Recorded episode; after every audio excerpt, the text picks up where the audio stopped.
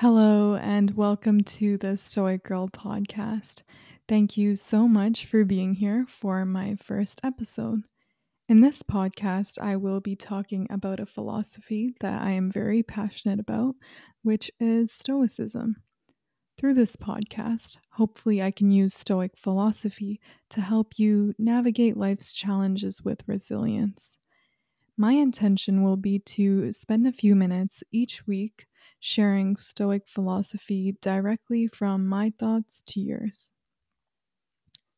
In this episode, I will be going over what Stoicism is. I discovered Stoicism through the book Meditations by Marcus Aurelius. When I read this book, Stoicism and its principles made a lot of practical sense to me. Stoicism helped me massively with anxiety, childhood trauma, and unhealthy relationships that I was dealing with at the time. Stoicism also helped me reprogram myself and my thinking. In addition to Stoicism, I also follow Buddhist principles. I see somewhat of a parallel between Buddhism and Stoicism, so you may hear me quote or reference monks in addition to philosophers in future episodes.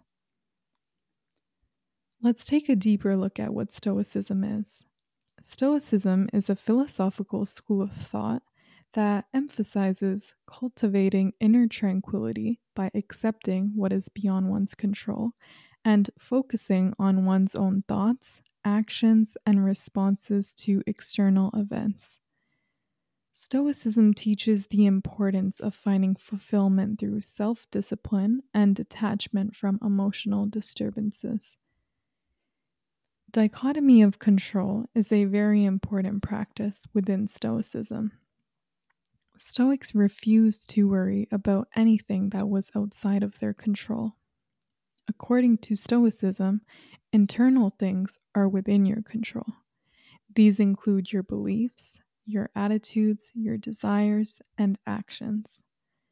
Stoicism teaches that you can have complete control over your thoughts, decisions, and how you respond to situations. External things are beyond your control.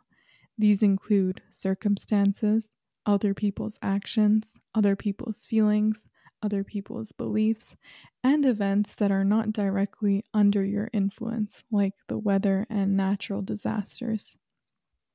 Stoicism advises that you should not become attached or overly concerned about these external factors because they are subject to the whims of fate.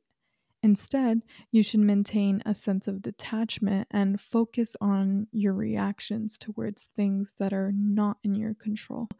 Let's take a look at a situation where we don't have control over the circumstances, but we do have control over our reaction. Say you wake up one morning and it's gloomy and rainy outside. This is outside of our control because we cannot control the weather. However, we can control how we perceive the weather.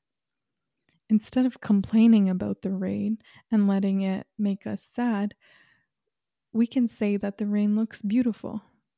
We can also say that we are grateful for the rain because it provides drinks to plants and animals. When you shift your perspective, you also shift the emotions that you're going to be feeling due to event that is not in your control.